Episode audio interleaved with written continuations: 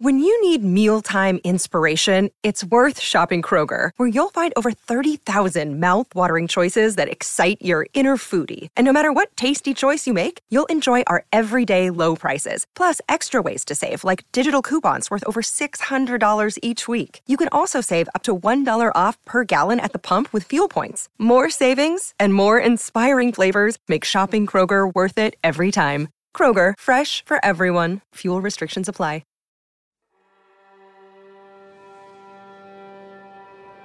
It is the 22nd of May, 1455. The bustling market town of St Albans sits 20 miles north of London. But although tomorrow is market day, the locals have either fled or locked themselves inside. The Duke of Buckingham, a tall, imposing figure with a great bushy moustache and beard, tucks his flowing hair into his tunic as a boy tightens the leather straps of his polished armor. He looks around the market square where his soldiers are lazily leaning on their staffs, half heartedly readying their own armor. Behind them, propped against the wall of an inn, is the blue and red royal standard of King Henry VI, emblazoned with three lions and fleur de lis. As Constable of England, today Buckingham is in command of the King's army and the defence of St Albans. He dismisses the boy, picks up his helmet, and strides along the main street to inspect the town's defences. His ally, Lord Clifford, is ordering the finishing touches to the hastily built barricades of wood and furniture at the gated entrances at either end of the main street. Clifford's men at arms stand ready in their heavy armor alongside rows of soldiers in thickly padded tunics, gripping their poleaxes nervously. Peering through the gaps in the barricade, Buckingham can see the smoke and banners of the camp in the fields outside town. Throughout the morning, envoys from the camp have been bringing notes of negotiation. Buckingham's opposite number, Richard of York, is demanding no less than the surrender of the king's forces and for the royal adviser, the Duke of Somerset, to stand trial. Somerset himself is behind the lines at an inn in the town and knows only too well that a show trial would mean his head. York is stubborn and prefers conflict to negotiation but Buckingham has been negotiating in earnest, confident battle can be avoided. Suddenly, there's a cry. Buckingham spins to see something cut through the air, thudding into a timber beside him. He only just has time to register that it's an arrow before more begin to rain into the barricade. Lord Clifford shouts commands as soldiers rush forward, caught off guard by the surprise attack. Between the gaps in the defense, Sunlight glints off the armour of York's rapidly approaching army. Buckingham races back to the market square to ready his men. The crash of steel reverberates through the street as York men attack the barricades with long billhooks, pulling at the wood in an effort to break through. Buckingham shouts at the various commanders and knights, still half dressed in their armour, but his voice is cut off by the town bell ringing in the tower. The warning is too late and the chiming is soon joined by the battle cry of troops into the street. Arrows slice into undefended men, cutting them down in the square before they realize they're now under attack from both ends of the town. The Earl of Warwick, York's close ally, has led an attacking force of archers through the ditches on the outskirts before appearing inside the town, behind Buckingham's defences. The surprise attack decimates the defenders. They abandon their positions, sprinting through the narrow alleys to get away. Buckingham shouts commands, but it's no use. Soon the battle becomes a rout. He takes one last look at the royal standard leaning against the wall before running for sanctuary into the abbey. In open defiance of the king and his authority, the Duke of York has started a brutal, bloody civil war that will rage across England for years. The Battle of St. Albans is almost over, but the Wars of the Roses have just begun.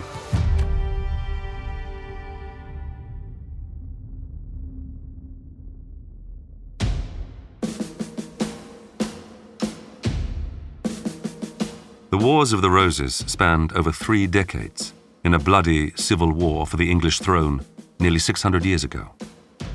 two rival branches of the ruling House of Plantagenet, the House of York and the House of Lancaster, dragged England into unprecedented bloodshed in battles at castles and fields throughout the country. From open warfare to cloak and dagger betrayal and murder, the wars have provided inspiration across the ages to poets, playwrights, and even modern novelists and creators of TV shows like Game of Thrones. But what were the causes of the conflict? Who were its key players, the powerful men and women who wreaked such havoc on the country? And how did one couple unite the warring factions and bring an end to the carnage? I'm John Hopkins, and this is episode one of a three part short history of the Wars of the Roses.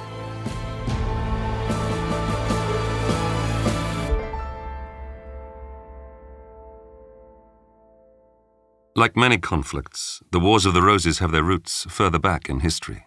The seeds of discontent were sown two generations before the Duke of York's first battle against King Henry VI at St Albans. Medieval society operates within a system known as feudalism. This means all land is held for the king by a chain of landowners and noblemen, with peasants allowed to live on the land in exchange for labour or service in their master's army. Lauren Johnson is a historian and author of The Shadow King, The Life and Death of Henry VI, and an upcoming book on the Tudor matriarch Margaret Beaufort. Feudalism is basically a bond of service between a master, who's usually a lord, and his retainers or his tenants, the people who live on his lands, who might pay him rent, who look after his sheep, all that sort of thing. So it is definitely not a kind of traditional, as we would see it, army. In fact, I don't think there's a national army of any description until, you know, hundreds of years in the future. At this point in time, you have people who, when they are called up by their lord to do him some sort of service, they are expected to literally put down the agricultural implement that they're using or attach a big pointy thing to it in order to take that off with them to fight in a battle. In the late 1300s, almost a century before the start of the Civil War, King Edward III creates duchies for his sons including one for the Duke of Lancaster. These duchies devolve administration to provincial areas and create a new, powerful class of nobility with their own incomes. By this time, the military justification for feudalism has disappeared, but a lord still needs their own troops.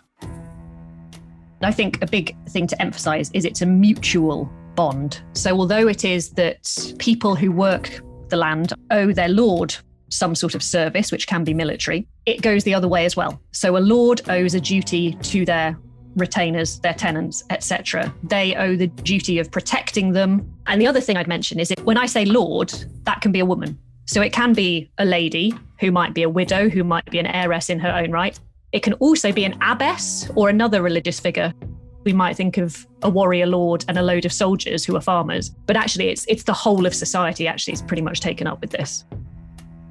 These duchies grow wealthy. Soon they're influential enough to raise powerful armies capable of defending themselves and their interests, even from the will of the monarch.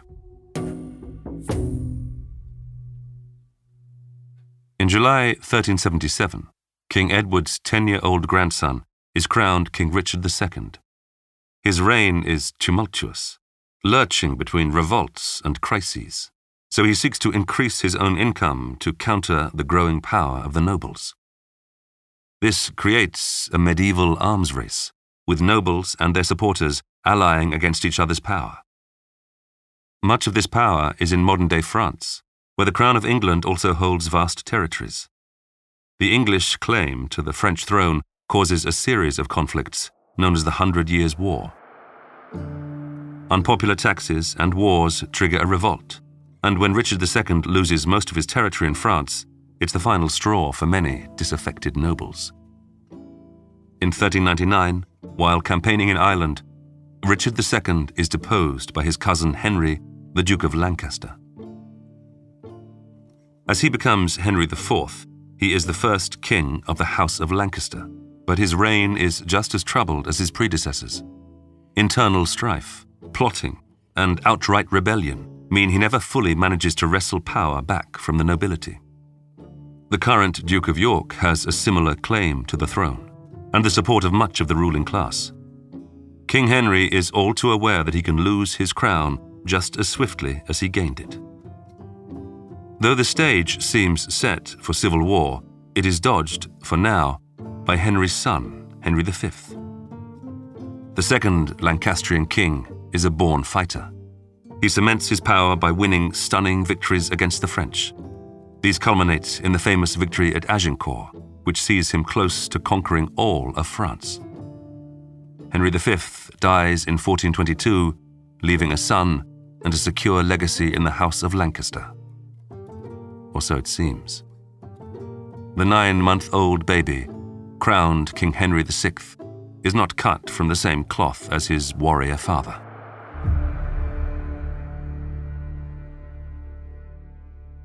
Michael Hicks is a historian and author of The Wars of the Roses. He is the heir, he is the son of Henry, but of course he comes as a baby. And this is extremely unfortunate given that there's a war in France and you need a king's leadership. Without a father to mentor him, Henry has no first hand experience of how a king should reign. All he knows are advisers who guide his every decision. But this timid child grows into a passive young man, more interested in religion and learning than warfare.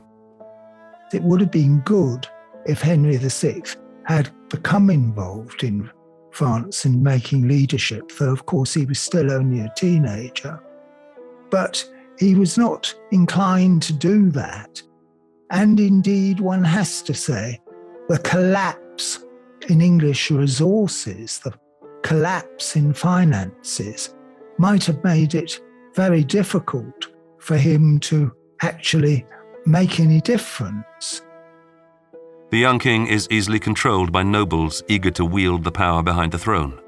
These advisers consider Henry naive, but they're also anxious to avoid a repeat of the last child king, Richard II, who was a tyrant. whenever he might have shown a bit of you know a bit of that leaning if he had ever had that in his character i think the council of much older men who were raising him would have been like nope get rid of that in 1445 the 23 year old king henry marries a 14 year old french princess named margaret of anjou. Women have been absolutely kind of the ones holding the show together. Her mother and her grandmother have both acted as regents for her father, who's been off on campaign or taken prisoner by the enemy. Her mother even led an army at one point into Italy, and her grandmother was one of the key advisors of King Charles VII of France. So, really powerful women that Margaret grows up observing doing their jobs. And Margaret clearly is selected by Henry's advisors, both for her talents and beauty, but also probably for her dynastic importance as a niece of King Charles VII. The marriage is intended to bring about a lasting peace between France and England. It seems to be a good match. The timid King Henry has a strong woman by his side who can also act as mediator with the King of France. They spend a lot of time together, both interested in the arts and education. But the marriage does not bring about peace, and fighting resumes. Inside the castle, though, there are other concerns. Her biggest problem in the early years of marriage is something that was seen at the time as being a woman's problem, which is that she doesn't have a child. There's two purposes for a queen in this time. The first one is by marriage, they can cause a peace, and they are also supposed to provide for the succession by having lots of children. That's not happening.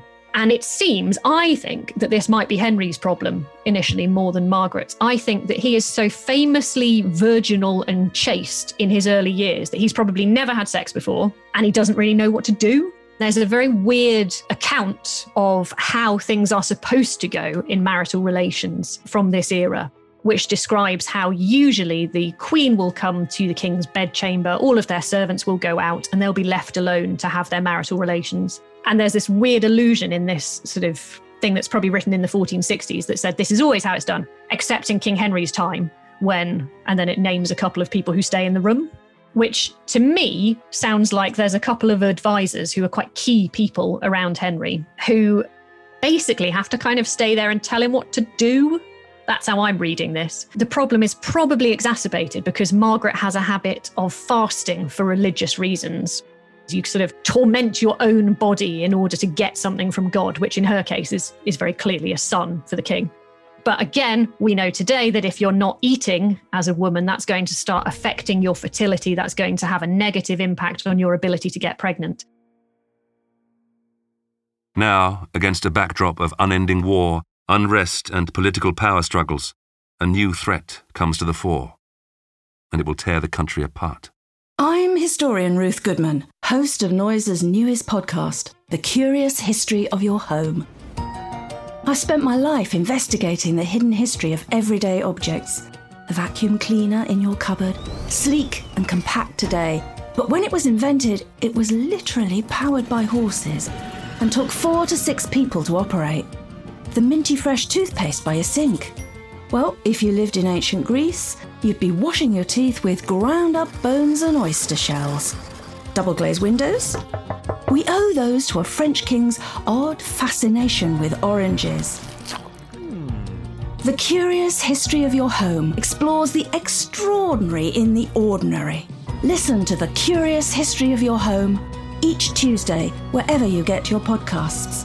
From award winning podcasters Noiser, The Curious History of Your Home.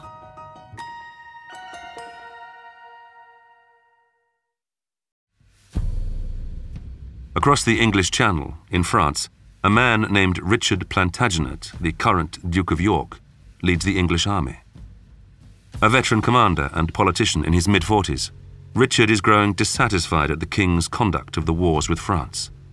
On top of dealing with what he sees as mismanagement, he's having to fund his troops himself from his own estates in England. To add insult to injury, when the king eventually sends much needed reinforcements, he replaces York with his sworn enemy, the Duke of Somerset. The issue comes when the Duke of Somerset comes on the scene, who has his own personal problems with the Duke of York and influences Henry and Margaret against the Duke of York. And I mean, there's there's so much backstory here, but effectively, the Duke of Somerset has been wronged by Henry's regime in previous occasions. So to try and make things right with the Duke of Somerset, they make things wrong with the Duke of York. Henry is so poor a judge of what is the best thing to do that he's consistently offending people when he's trying to just be nice to them.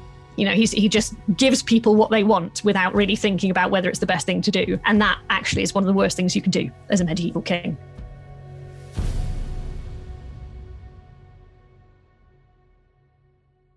Richard of York is an extremely experienced and capable man, the wealthiest and most powerful nobleman in the country second only to the king himself.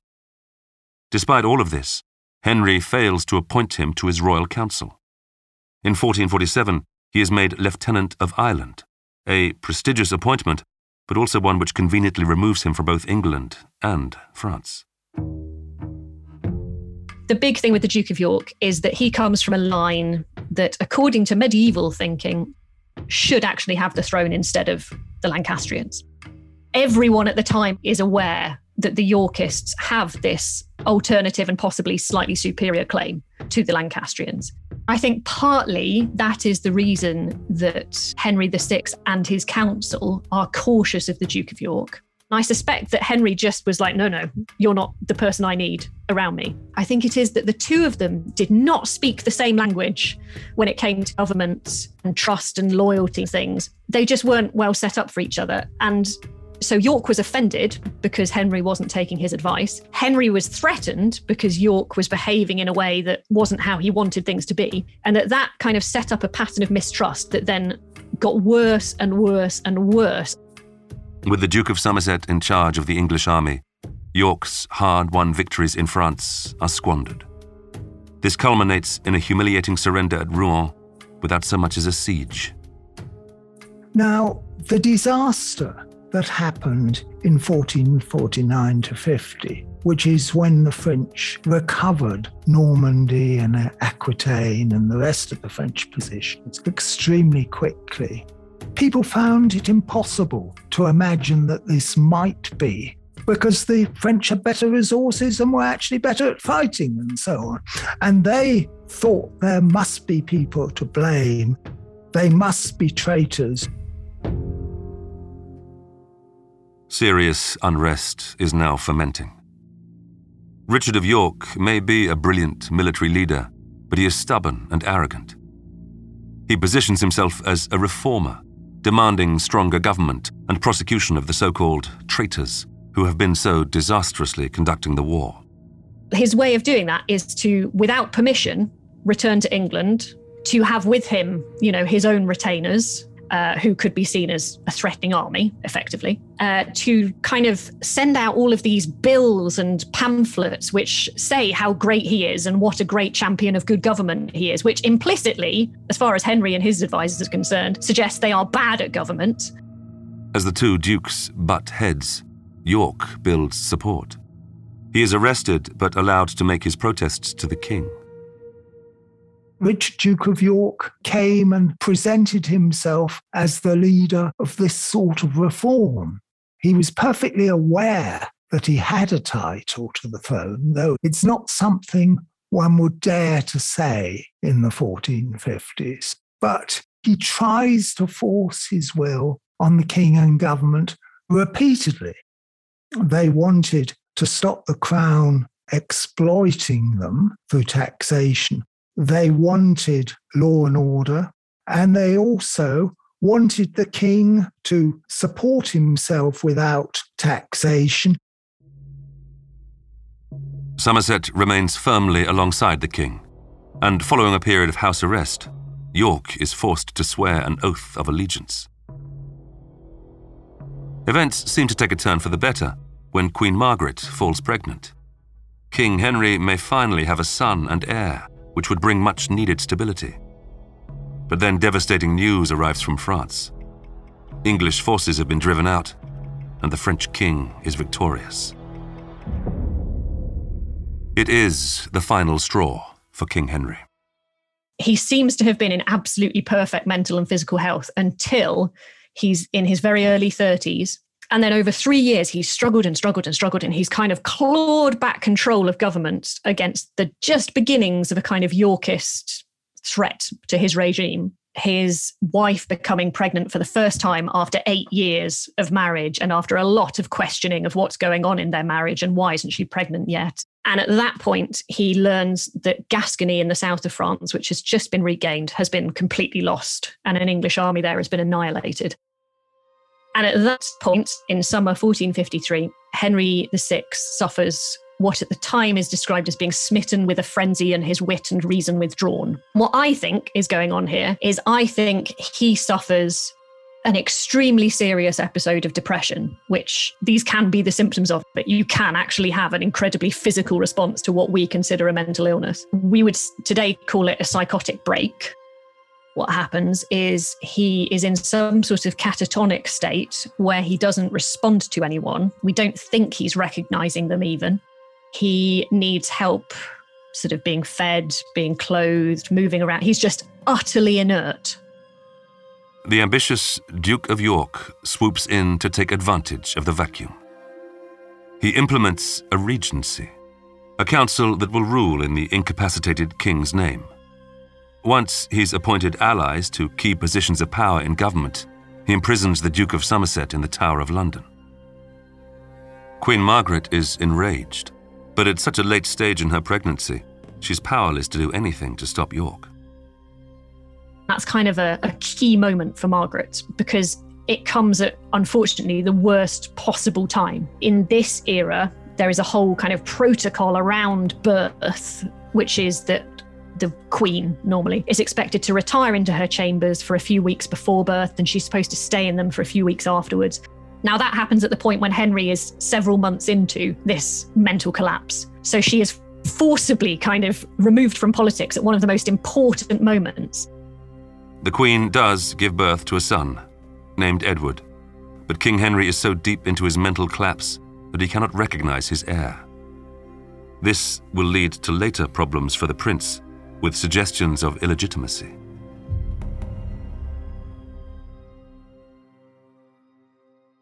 By this stage, Queen Margaret has realised her husband is not up to the job. If her son is to have any hope of being king one day, she will have to take a more active role herself. I think Margaret has been massively maligned and for very misogynist reasons. It's not like she arrived in England and was immediately this she wolf figure who was marching about and denouncing the Duke of York and trying to take control of this puppet king. That's not her at all. And even with the Duke of York, she tries, it seems, to maintain friendly relationships for quite a long time with him. Queen Margaret is sidelined by Regency rule, but after 17 months, King Henry makes a surprise recovery. No one is more surprised than Richard of York. Suddenly his council is dissolved, his enemies are freed, and he finds himself forced out of court. Fearing charges of treason will be brought against them, he begins to plot with his allies. Ultimately, York saw the only way of protecting himself and his line as being asserting his own right to the throne and getting rid of the Lancastrians. York starts to recruit forces to retake control of government. His two closest allies are Richard Neville, who is the Earl of Salisbury, and his son, the Earl of Warwick. The Earl of Warwick is fascinating because he is such a charismatic figure he's someone who like he's a master of spin a lot of the rumors and the kind of black legend of margaret of anjou i think come from the earl of warwick with his european connections he's telling lies about her at the burgundian court in the low countries he's spreading rumors among the people of kent and london he is brutal. And because he is so clever uh, and so kind of politically astute, as well as uncompromisingly unpleasant and self serving, I think that he's just effective. And that's what York needed. He needed someone like that to kind of take York's ambition and channel it in a very specific direction, which ultimately was the direction of firstly killing their enemies and then taking control of government for themselves. He's a person who would get things done. Like he would have been a great king. In May 1455, Richard of York heads a small army. Together with his allies, the Earl of Salisbury and the Earl of Warwick, they march south to the capital. As the army approaches London, it is clear the dispute will have to be settled by force. But by the time the court realize what is happening, it's too late to raise a large army. With Queen Margaret protecting the young prince, the king and the Duke of Somerset hastily gather a force of 2,000 men and march north to meet York. On the 22nd of May, 1455, they arrive at the town of St. Albans strategically positioned on an important road north. They immediately set about barricading the gateways to the town. The Battle of St. Albans is about to begin, and King Henry himself is there to take a physical role in the fight for his crown. Within six months of that recovery, for the first time in his life, he's in a battlefield. And I think that is the crucial point at which any further recovery stops, because he is someone who is utterly abnormal, actually, for a lord in this era. There is an absolute expectation that kings, princes, lords are going to militarily fight. He has those skills, he has the armor, we know he got the training, but he has never fought before because it was just too dangerous for him to do so while he didn't have an heir. When the Duke of York arrives, he is at pains to stress his loyalty to the king, claiming he only wishes to air grievances. But the army he's brought with him 7,000 strong, suggests something else. This is a military coup, intended to regain power for York and his key allies, and to remove Somerset from the king's side. All along, they were claiming to be protesting and to be petitioning. Nobody was denying that Henry VI was entitled to be king. All the time he is saying he is a loyal subject, nobody would dare not to say that. But he is unable to accept any of the actions that Henry VI tries to remedy the situation. Richard, Duke of York, doesn't compromise. The king assumes York will back down, as he did previously, and submit to swearing another oath of allegiance. He is very much mistaken.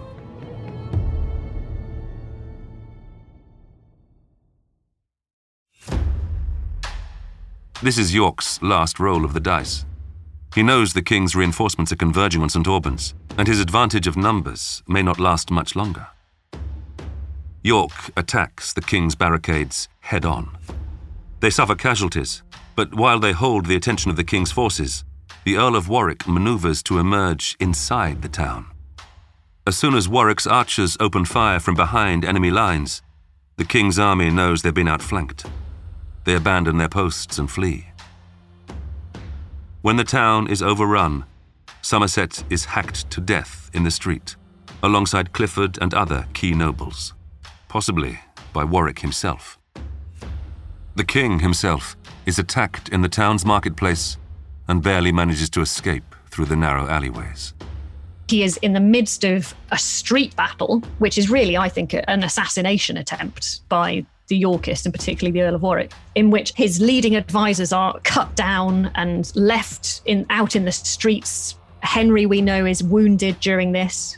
He watches as his bodyguard, who are basically his close personal servants, are killed in front of him, shot down with arrows. His standard bearer drops the standard bearer and possibly runs away. Henry is wounded in probably the shoulder with an arrow. So again, like completely mind-bogglingly alien as an idea at this time. You do not like you don't touch the king. Never mind injure him in pitched battle in a street in a marketplace.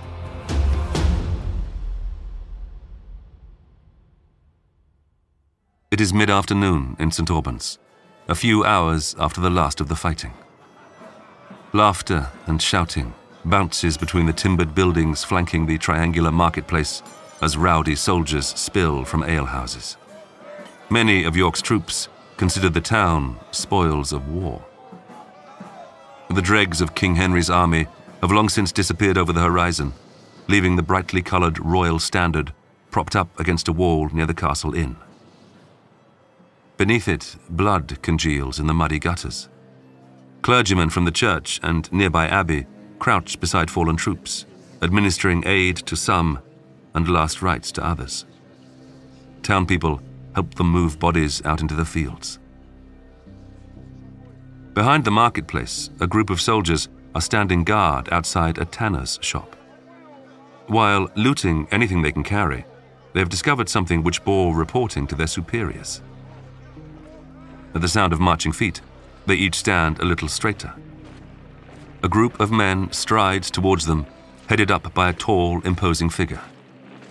He may have removed his heavy armor, but the bright tunic emblazoned with the three gold lions clearly marks him out as Richard Plantagenet, Duke of York. Despite the victory, his usually handsome face is lined with concern. Richard nods to his men and opens the door of the Tanners. The dim interior is lit by a couple of candles, and a powerful stench hits immediately. Stinking vats line one wall, with dripping animal skins stretched above them. Richard holds a hand to his face to ward off the foul smells of the trade as he steps inside. At the back of the room, slumped alone on a wooden chair, sits the King of England.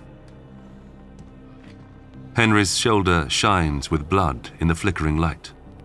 Straps hang loose from his armor where he's tried to escape its weight, and his shoulder length dark hair is matted with sweat. The usually soft, clean shaven face is streaked with blood, dirt, and tears. On the straw covered flagstones next to him lies his upturned helmet, affixed with a golden crown and smeared with red. Richard rushes over and drops to one knee. He apologizes for the unintended wounding and repeats the lie of his loyalty, claiming that he merely wishes to protect his king from treasonous influences. He swears allegiance to Henry and promises to escort him back to London safely. But with York's enemies disposed of, it is a very different court that the king will find himself in. Richard, Duke of York, thought he was special. And Henry VI actually thought he was special too.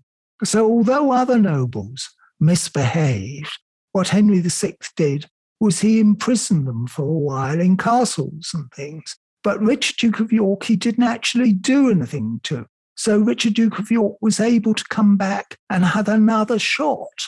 And to me, actually, he's the evil genius here in that he just keeps trying.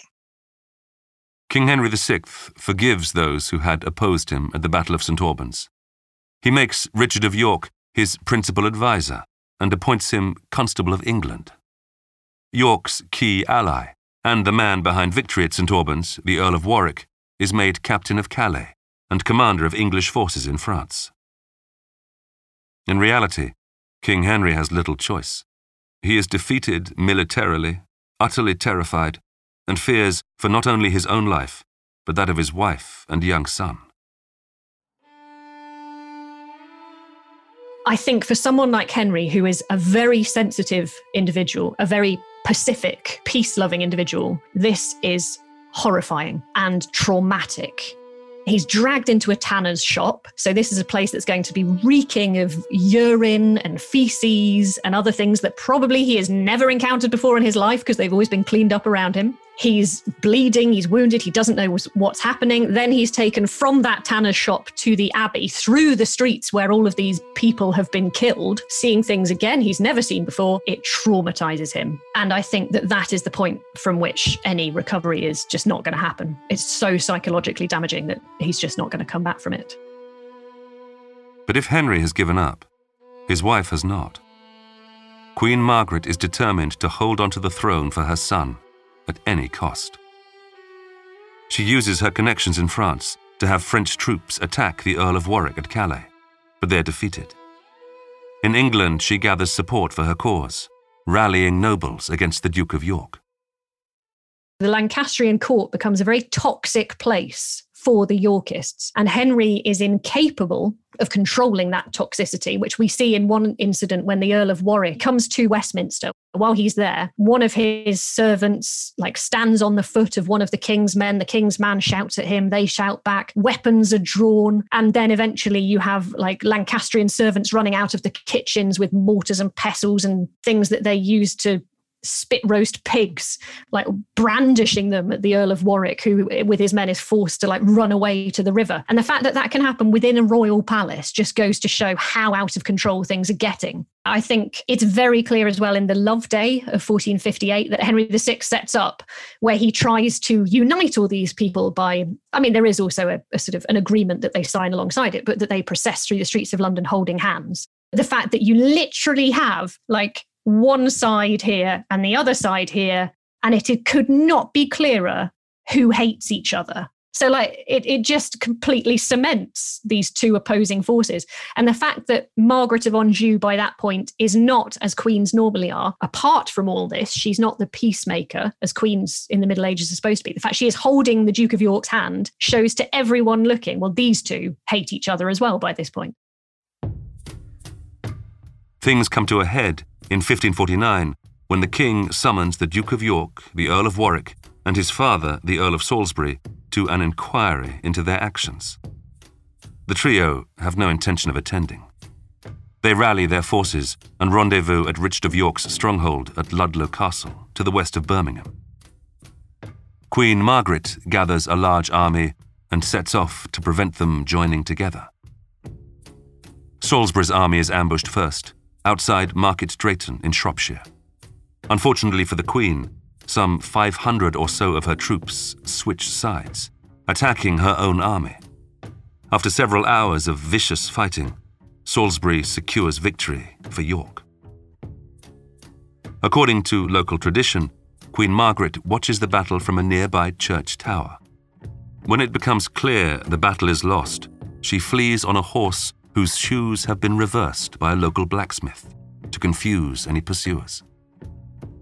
Unfortunately, that's probably not true. It's one of many legends about Margaret that have kind of sprung up. She's like 10 miles away. She's nowhere near Market Drayton, where the Battle of Blore Heath happens nearby. And nor is Henry, actually, incidentally. He is elsewhere. It's a time when the Lancastrian forces are quite scattered because they're trying to prevent the Yorkists, who have arrived from all different corners. The Earl of Warwick is not as fortunate as his father. His troops from Calais defect to Queen Margaret's larger force, and in the face of insurmountable opposition, the Duke of York flees to Ireland. The Earl of Warwick and Earl of Salisbury escape to France. In their absence, the men are declared traitors and sentenced to death. Their lands and properties are forfeit, their heirs disinherited. But now, the Yorkists have nothing to lose and everything to gain. The next year, in the summer of 1460, Warwick is back at the head of a Yorkist army in yet another bid for power. At his side is Edward of York, Richard's eldest son.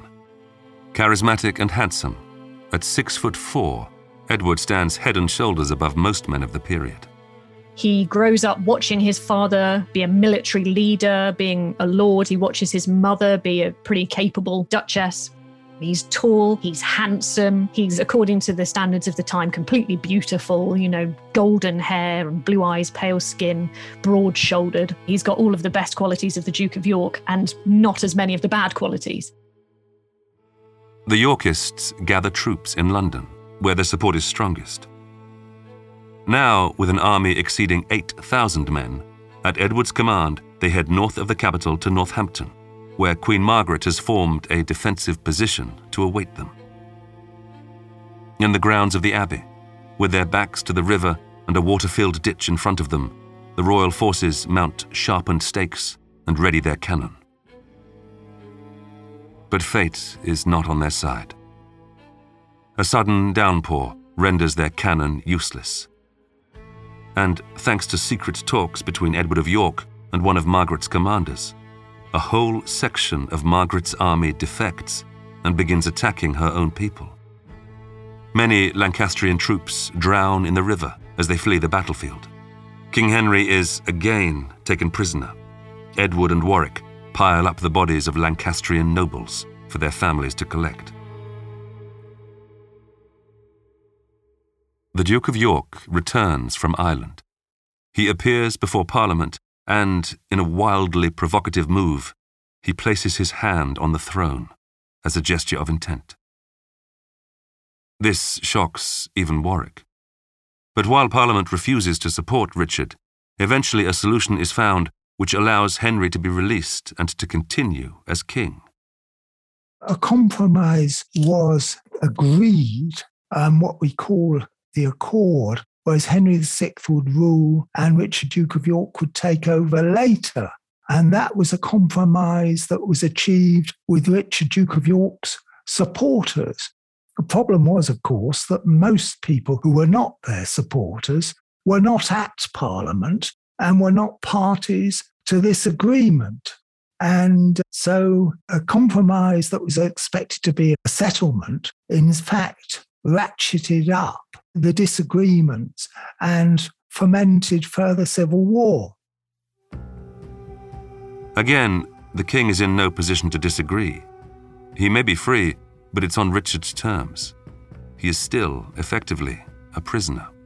He's bullied into it, as far as I'm concerned. It's completely clear that he's intimidated and alone and, like, mentally probably not doing too well.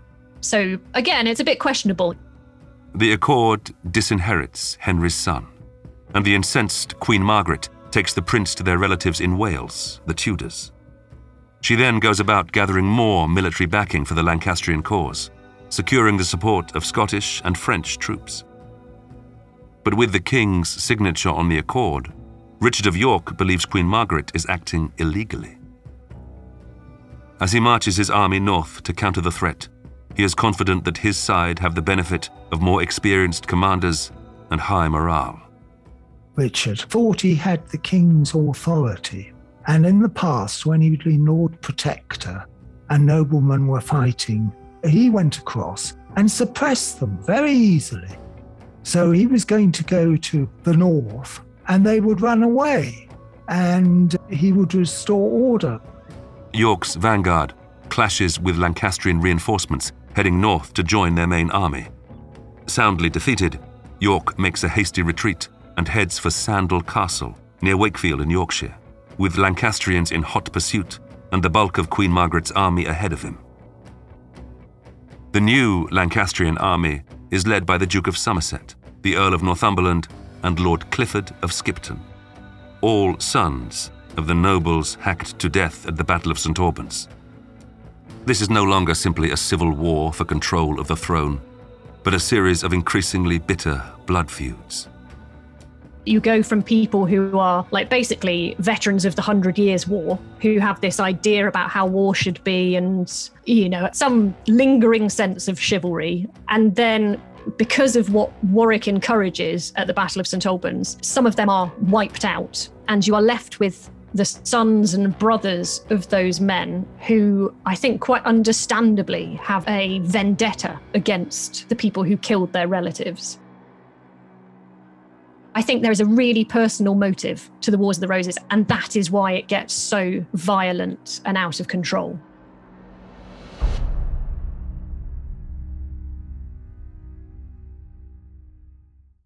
Now, with Richard of York holed up in a castle and surrounded, Queen Margaret and the Lancastrians intend to wipe out his challenge to the throne once and for all.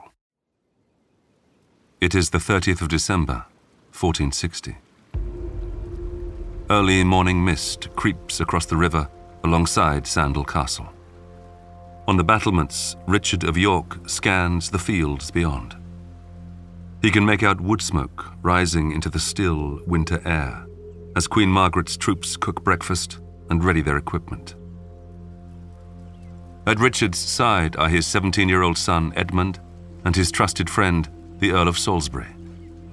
The latter has advised Richard to remain within the thick walls of Sandal Castle and to await the arrival of the reinforcements led by their sons, who are a few days' march away. But waiting has never been York's strong suit. He has been watching Queen Margaret's army camped on the field outside the castle and reckons their number to be similar to his own. It's time to ready his men. The gates of the castle creak open. Clad in armor, astride his horse, and surrounded by his loyal supporters, Richard of York leads a column of troops. Their banners hang limply in the cold air as they watch the Lancastrian army camped in the fields, rushing to ready their weapons and meet this surprise advance. York flips down his faceplate and hefts his lance. His charge comes immediately. The Lancastrians are only just moving forwards when the air is suddenly thick with arrows. The barrage is soon followed by the clash of steel as the mobs of soldiers meet. York and Salisbury are in the thick of the action, fighting first with lances, then slashing with swords as the armies tear into each other.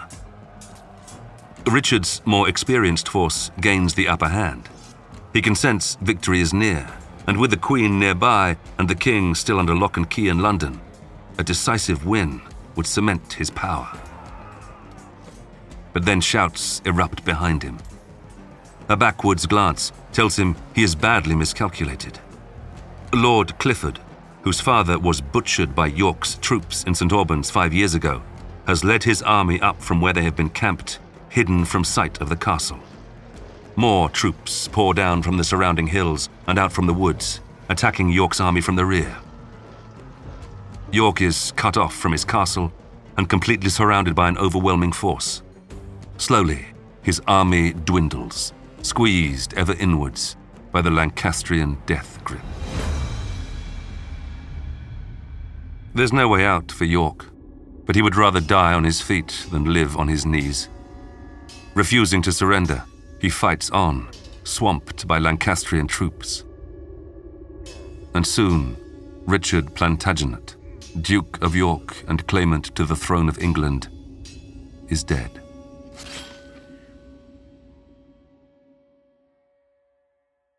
Queen Margaret's victorious troops pursue York's youngest son, Edmund, as he escapes to Wakefield Bridge. But he'll get no further.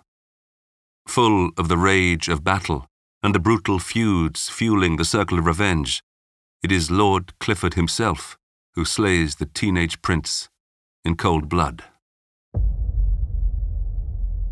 But if Queen Margaret thinks that's the end of the war, she's sorely mistaken. In the second of this special three part short history of the Wars of the Roses, Edward of York will pursue his father's claim to the throne. But can he bring peace to the shattered country? A lot of the people who were on the defeated side are simply executed.